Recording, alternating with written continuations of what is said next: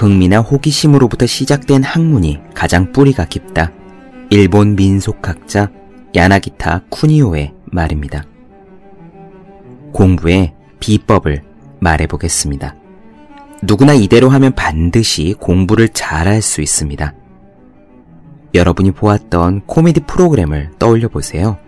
아니면 친구가 말해준 유머라도 괜찮습니다. 배꼽 잡도록 웃었던 것이면 무엇이든 좋습니다. 자, 기억이 났습니까? 그 장면이 머릿속에 그려지십니까? 그럼 생각해 봅시다. 언제 있었던 일입니까? 얼마나 지난 일인데 아직도 그것을 생생하게 기억하고 있습니까? 공부의 원리는 자극을 기억에 심는 것입니다.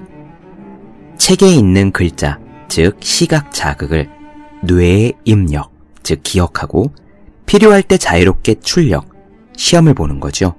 그렇게 출력할 수 있으면 공부를 잘하는 사람이 됩니다. 기억에는 크게 단기 기억과 장기 기억이 있습니다. 단기 기억은 금세 사라집니다. 단기 기억에서 장기 기억으로 넘어가는 과정은 이를테면 정보를 돌에 새기는 것과 같아요. 거의 잊어버리지 않습니다. 결국 공부 비법이란 자극을 쉽게 장기 기억에 저장하는 요령입니다.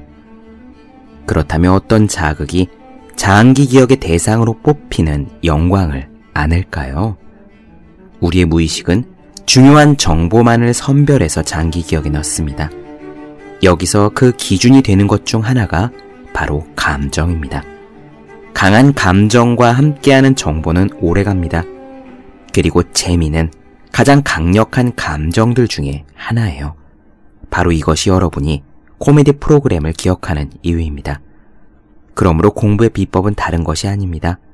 공부에서 재미를 찾으면 반드시 공부를 잘하게 되어 있습니다. 365 공 비타민 누구나 이대로 하면 공부를 잘할 수 있다. 의한 대목으로 시작합니다.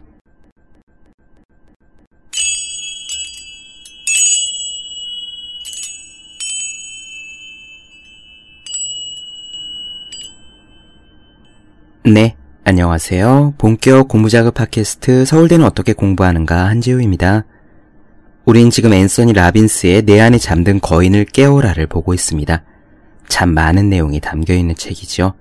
실제로도 굉장히 글자가 빽빽하고 두껍습니다. 오늘은요, 감정에 대한 부분을 나눠드려 볼 겁니다. 우리의 감정을 컨트롤하는 방법인데요. 굉장히 유용한 챕터입니다. 한번 들어보시죠.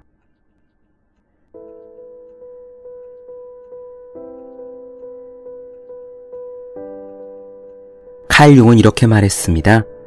감정 없이는 어둠을 빛으로, 무관심을 활기로 바꿀 수 없다. 수많은 사람들은요, 감정을 통제할 수 없다는, 그리고 감정이란 살아가면서 일어나는 일에 대해 저절로 생겨나는 반응이다라는 잘못된 생각을 갖고 있기 때문에 괴로워하고 있다고 앤서니 라빈스는 말합니다. 우리는 감정에 대해서 여러 가지 잘못된 생각을 가지고 있대요. 감정이 허약해졌을 때 그 멘탈을 어떻게 키울지 몰라 두려워하기도 하고요. 또 감정을 이성, 지성의 한 단계 아래로 취급을 해서 그 힘을 과소평가할 때도 있습니다. 이것은 절대 잘못된 생각입니다. 감정이 이성보다 아래다? 그것은 예전에 했던 소리죠. 절대 그렇지 않습니다. 인간이 결정을 내리는 가장 중요한 요소는 사실 감정이다라는 이야기를 하고 있어요. 우리가 이성적으로 무언가를 판단하지만 그 이성 이전에 사실 감정적으로 좋다 싫다 라는 판단이 든다는 겁니다. 또 어떤 사람들은요, 이 감정이란 단지 다른 사람들이 자신에게 한 말이나 행동에 대한 반응으로 자동적으로 생기는 것이라 착각하기도 합니다. 이런 여러 가지 잘못된 믿음들 속에 숨어 있는 공통점은 뭘까요? 그것은 바로 감정이라고 불리는 이 불가사의한 힘들을 우리가 스스로 통제할 수 없다는 잘못된 생각이 전제에 깔려 있다는 점입니다. 여러분들은 어떻게 생각하십니까? 자기의 감정을 여러분 스스로 확실히 컨트롤 할 수 있다라고 자신할 수 있으십니까? 우선 사람들이 감정을 다루는 방법을 한번 살펴봅시다. 앤서니는 사람들이 감정을 다루는 방법에는 네 가지가 있다고 이야기하네요. 한번 네 가지 생각해 보죠. 여러분들은 이 네 가지 중에서 어떤 것을 주로 사용하는지 한번 떠올려 보시기 바랍니다. 첫 번째는 회피하기입니다. 우리는 모두 괴로움을 피하려고 해요. 그래서 대부분의 사람들은 자신이 두려워하는 감정이 생겨날 것 같은 상황, 자신이 두려워하는 감정이 생겨날 가능성이 있는 상황은 일단 피하려 듭니다. 이것이 회피하기 전략이에요. 더 심하게는 아무런 감정도 느끼지 않으려고 애쓰는 사람들도 있습니다. 예를 들어, 거절 당하는 것이 두렵다고 생각이 들면은 거절 당할 가능성이 조금이라도 있는 상황을 아예 사전에 차단하려고 하는 거죠. 당연히 이렇게 하면 대인 관계에 소극적이 될 수밖에 없고요. 적극적이고 진취적인 직업을 가질 수도 없습니다. 감정을 다루는 이런 방법은 결국 커다란 함정일 뿐이에요. 부정적인 감정을 회피하는 일은 단기적으로는 득이 될지 몰라도요. 자신이 가장 원하는 사랑이라든가 친밀감 등등을 경험하기 어렵게 만들어버리기 때문입니다. 생각해 보십시오. 아무리 좋은 조건, 환경, 스펙, 자산, 이런 것을 가진 사람이 있다고 할지라도요, 모든 선택의 기로, 갈등의 기로마다 그것을 회피하는 전략을 쓰는 사람이 있다면 매번 기회마다 부딪혀 볼 수도 있고 회피할 수도 있는 상황에서 무조건 100% 회피하는 쪽을 택하는 사람이라면 아무리 좋은 조건과 스펙과 자산을 가지고 있더라도 그런 사람이 자신이 원하는 삶을 살 수 있겠습니까? 어렵겠죠. 그럴 수 없습니다. 우리는 결국 모든 것을 피할 수 없습니다.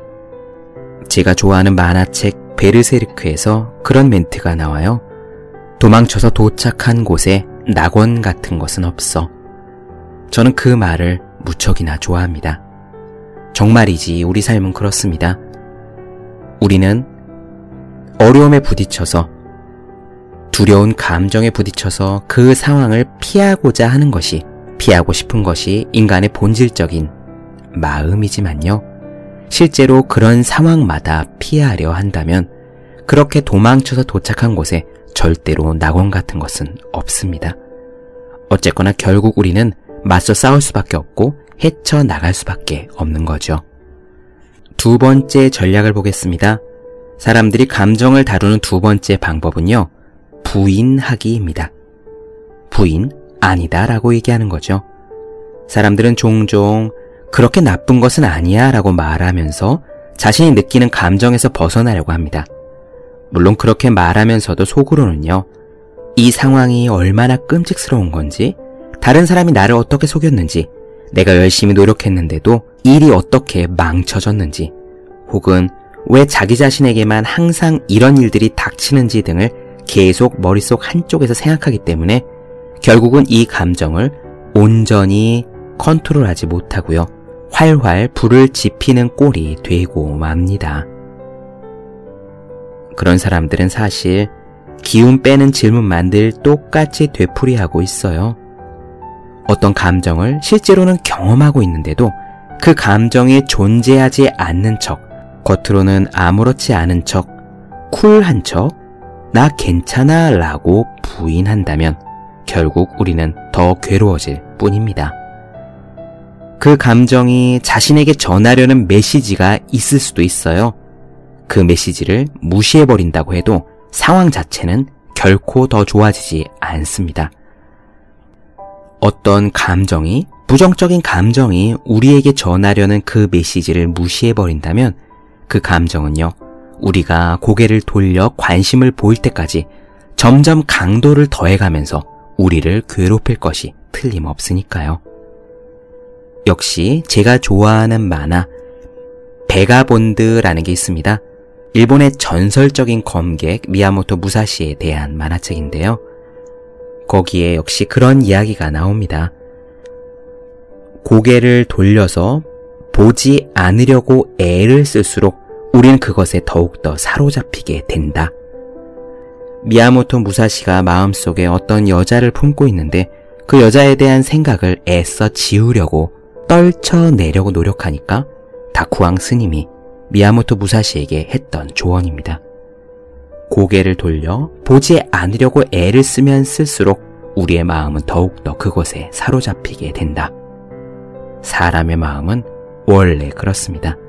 우리에게 어떤 감정이 있으면은 그것을 인정하는 편이 빠르죠. 다음 전략 보겠습니다. 사람들이 보통 사용하는 세 번째 전략은요. 다른 사람과 견주어 보기입니다. 많은 이들은 감정에 더 이상 맞서기를 포기하고요. 거기에 푹 빠져버리는 쪽을 택해버립니다. 그 감정이 우리에게 전해주려는 긍정적인 의미가 뭔지 곰곰이 생각해서 알아내기보다는요. 오히려 그냥 그 감정을 원래보다 더 괴로운 것으로 만들어버리는 거예요. 사람들은 막 점점 더 자기의 불행을 겉으로 드러내서 다른 사람의 그것과 견주어 봅니다. 아우, 당신이 힘들다고요? 내가 힘든 거에 비하면 아무것도 아니에요. 라고 말하면서 남들에게 막 자신의 불행을 자랑하려고 하죠. 이렇게 되면 그들의 불행은 정체성의 일부이자 다른 사람보다 특별해지기 위한 하나의 방법으로 자리 잡습니다. 쉽게 표현하자면은 다른 누구보다도 자신의 처지가 더욱 나쁘다는 점을 자랑으로 삼는 거예요. 이런 분들 여러분 주변에서 보신 적 있으시죠? 자기가 힘들다는 얘기를 자랑처럼 하시는 분들 말입니다. 여러분들도 아시겠지만 사실 이 방법은요, 한번 빠져들면 여간에서는 헤어날 수 없는 치명적인 수렁입니다. 그래서 이 방법은 무슨 수를 써서라도 피해야 하지요. 왜냐? 부정적인 감정을 느끼는데 힘을 쏟다 보면 결국에는 정말로 헤어날 수 없게 되기 때문입니다. 이렇게 내가 얼마나 힘든지를 계속 밖에 이야기함으로써 동정심을 유도하려는 사람들, 그래서 자기 연민에 빠져버리면 답이 없어요. 그 연민을 먹잇감 삼으려면, 그 연민의 연료를 계속 불태우려면 우리의 삶에 불행이 지속적으로 이어져야 하기 때문입니다. 자기 연민에 빠져 있는 사람은 그 누구도 건져낼 수 없죠. 마지막 네 번째 전략은요, 감정을 배우고 사용하는 겁니다. 감정을 효과적으로 이용하는 단 하나의 방법은요, 이 모든 감정이 자신에게 이롭다는 사실을 이해하는 것이에요. 자신의 감정으로부터 무언가를 배우고요, 삶의 질을 높이는 쪽으로 감정을 이용할 줄도 알아야 합니다. 앤서이 라빈스는 이렇게 단언해요. 우리가 한때 부정적인 것이라고 생각했던 감정은 사실 행동을 취하라는 신호일 뿐이다. 그래서 앤서니는요, 부정적인 감정들을 갖다가 행동 신호, 액션 시그널이라고 부릅니다. 부정적인 감정이 오면은 그것에 빠져서 두려워하고 괴로워하고 불안해하고 걱정하는 것이 아니라 그 부정적인 감정 자체가 하나의 행동 신호라고 받아들이는 거예요. 어떤 액션을 취하라는 신호다라는 겁니다. 그래서 이렇게 각각의 신호들과 그 뒤에 숨어 있는 의미에 익숙해지기만 하면은 감정은 적이 아니라 친구가 되어줄 것이라고 그렇게 앤서니는 조언하지요. 이 감정들은 친구이자 조언자이자 코치가 되었어요. 인생의 절정이든 최악의 시기이든 우리를 거기서 이끌어 줄 수 있다고 말합니다. 우리가 감정을 피하려고만 든다면 그 뒤에 숨어 있는 소중한 메시지를 놓쳐버리게 됩니다. 이 메시지를 계속 놓쳐버리거나 감정이 처음 일어날 때 제대로 대처하지 못하면요. 나중에는 부정적인 감정이 점점점 커져서 감당하지 못할 만큼 큰 위기가 됩니다. 그렇기 때문에 지금 이 순간 우리가 느끼고 있는 그 감정이요. 심지어 부정적인 감정이라고 할지라도 일단 그 감정이 생겨났을 때 그 감정이 하나의 선물이다 혹은 가이드이다 우리를 도와주는 시스템이자 행동을 취하라는 신호다 라는 점을 생각해야 합니다. 감정을 억제해서 자신의 삶에서 몰아내려고 하거나 감정이 마구 커져서 우리 삶 전체를 집어 삼키도록 내버려 두는 것은 인생의 귀한 자산 하나를 제대로 활용하지 못하는 것이에요. 감정을 잘 활용하기 위해서는요, 우선 이 사실을 알아야 합니다. 우리는 언제 어느 때라도 원하는 감정을 자유자재로 느낄 수 있다는 점입니다. 앤서니 라빈스가 이것과 관련해서 재미있는 에피소드를 하나 이야기했는데 그 부분 그대로 읽어보겠습니다. 지금 내가 살고 있는 캘리포니아에서 주최했던 세미나에서 자신의 감정의 진정한 책임자가 누구인지 스스로 떠올릴 수 있도록 하기 위해 재미있는 장치를 하나 고안했다. 이 세미나는 고급 휴양지 호텔에서 열렸는데 이곳은 바닷가 바로 옆일 뿐만 아니라 기찻길 근처이기도 해서 하루에 네 번 정도는 요란한 기적 소리가 들려왔다. 세미나에 참석한 사람 중 몇몇이 이 소리에 짜증을 냈다. 나는 이것이 재미삼아 욕구 불만을 바꿔보기에 더할 나위 없이 좋은 기회라고 생각했다. 그래서 나는 이렇게 말했다. 지금부터는 시끄러운 기적 소리가 들릴 때마다 축배를 들도록 하겠습니다. 기차 소리가 들릴 때마다 기분이 얼마나 좋아질 수 있는지 한번 지켜봅시다. 우리는 늘 기분이 좋아지려면 좋은 사람을 만나거나 어떤 훌륭한 상황이 있어야 한다고 생각하죠. 하지만 그게 좋은 사람, 훌륭한 상황인지는 대체 누가 결정하는 걸까요? 여러분의 기분이 좋다면 그렇게 만드는 건 누구일까요? 바로 여러분 자신입니다. 하지만 여러분은 기분이 좋아지려면 이러저러한 일이 순서대로 일어나야 한다는 규칙을 정해놓고 있지요. 왜 마냥 기다려야 합니까? 왜 기적 소리를 들을 때마다 기분이 좋아진다는 규칙을 스스로 만들어 볼 생각은 하지 않습니까? 기분이 좋아지기 위해서 만나야 된다고 생각하는 좋은 사람들에 비하면은요, 적어도 기적 소리를 만날 빈도는 일관성도 있고 예측하기도 쉬운데 말입니다. 그래서 우리는 기차 굉음을 들을 때마다 환호하기로 약속했다. 세미나 중간에 기적 소리가 울리자 사람들은 의자에서 벌떡 일어나 춤을 추고 소리를 지르며 정신 나간 사람들처럼 굴었다. 우리는 기적 소리를 기다리며 기적 소리가 날 때마다 신나게 축배를 들었다. 이 중에는 의사나 변호사, CEO와 같이 이곳에 오기 전까지만 해도 아주 지적이라고 대우받는 사람들이 여럿 있었다.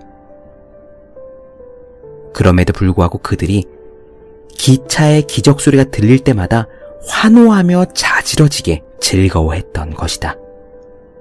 이렇게 한바탕 웃고 떠들고 나면 사람들이 다시 자리에 앉은 뒤에 기분이 좋아 박장대소를 하곤 했다. 이 경험에서 우리가 얻을 수 있는 교훈은 무엇일까? 그것은 무슨 일이 벌어지거나 누가 나타나기를 기다린 다음에 즐거워할 필요가 없다는 점이다. 우리가 기분이 좋아지는 데에는 어떤 특별한 이유가 필요 없다. 다만 자신이 살아있다는 이유만으로.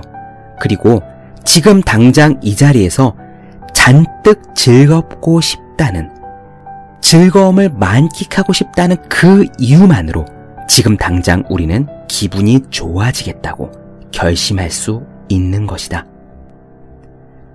네, 그렇습니다.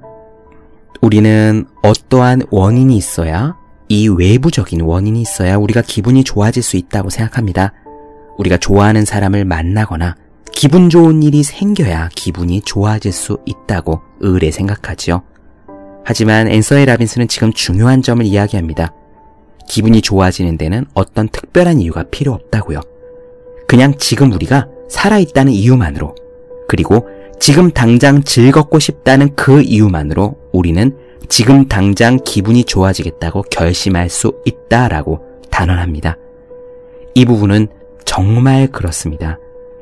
인도에 가면은요, 유명한 명상가 오쇼 라지니 씨가 만든 아슈람이 있습니다.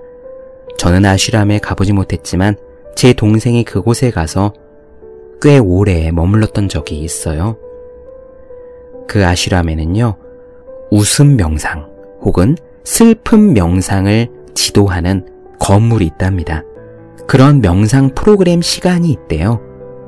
웃음 명상이란 이런 겁니다.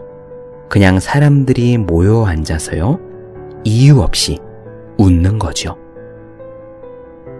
공터 같은 방입니다. 아무 이유도 없고 재미난 거리도 아무것도 없습니다. 억지로 일부러 웃어보는 겁니다. 그런데 그 자리에 사람들이 웃고 다른 사람들이 웃는 모습을 보면서 더 웃고 그러다가 눈물이 빠지고 방에서 대굴대굴 구를 정도로 사람들이 웃게 된답니다. 그 광경 상상이 가십니까? 어떤 생각이 드세요? 사람들이 정신 나간 것처럼 그렇게 생각이 드시는지요? 또 다른 명상은 슬픈 명상도 있었습니다. 똑같이 공터에서 어떤 방에 사람들이 앉아 슬픈 생각을 떠올리면서 갑자기 울기 시작하는 겁니다. 슬픈 음악이 나오는 것도 아닙니다. 그냥 공터에 처음 본 낯선 사람들이 많이 앉아 있는데 머지않아 사람들은 땅이 꺼져라 통곡을 하기 시작하고 그 방 안은 울음으로 가득 찬답니다. 웃음 명상, 슬픈 명상. 도대체 왜 이런 명상이 있는 걸까요? 그런 명상을 해보면서 우리가 깨달을 수 있는 점이 있습니다. 바로 이거예요. 우리는 이유 없이 웃을 수도 있고, 이유 없이 울 수도 있다는 겁니다. 우리는 감정이라는 것이 외부에서 오는 자극에 의해 어쩔 수 없이 일어나는 반응이라고 일반적으로 생각을 하지만 그 오쇼 라지니스의 명상센터에서 가르치는 것은요. 이 감정은 이유 없이 우리가 얼마든지 만들어낼 수 있는 거다. 그러므로 이 감정에 우리가 끄달려 가서는 안 되고 우리는 우리의 감정보다 더 큰 존재라는 것을 깨닫기 위해서 이런 명상법들을 지도하고 있는 거죠. 앤서니 라빈스도 비슷한 이야기를 하는 겁니다. 사실 일상생활에서 우리의 감정은 우리에게 참 많은 영향을 미치지 않습니까? 부정적인 감정이 들면 일도 못하고 공부도 못하고 사람과 싸워서 인간관계도 망가지고 정반대로 긍정적인 감정이 넘치면 우리는 일도 잘할 수 있고 공부도 잘할 수 있고 사람들에게 좋은 것들을 많이 베풀어서 실질적으로 좋은 결과들을 얻어내기도 합니다. 여러분의 삶에서 감정이 얼마나 많이 여러분의 생산성과 행복을 인간관계의 풍성함을 좌지우지하는지 생각해 보십시오. 그리고 그 감정은 우리가 스스로 통제할 수 있는 거다라는 점을 앤서니 라빈스가 그리고 인도 아시람의 오쇼 라지니 씨가 똑같이 가르치고 있었던 겁니다.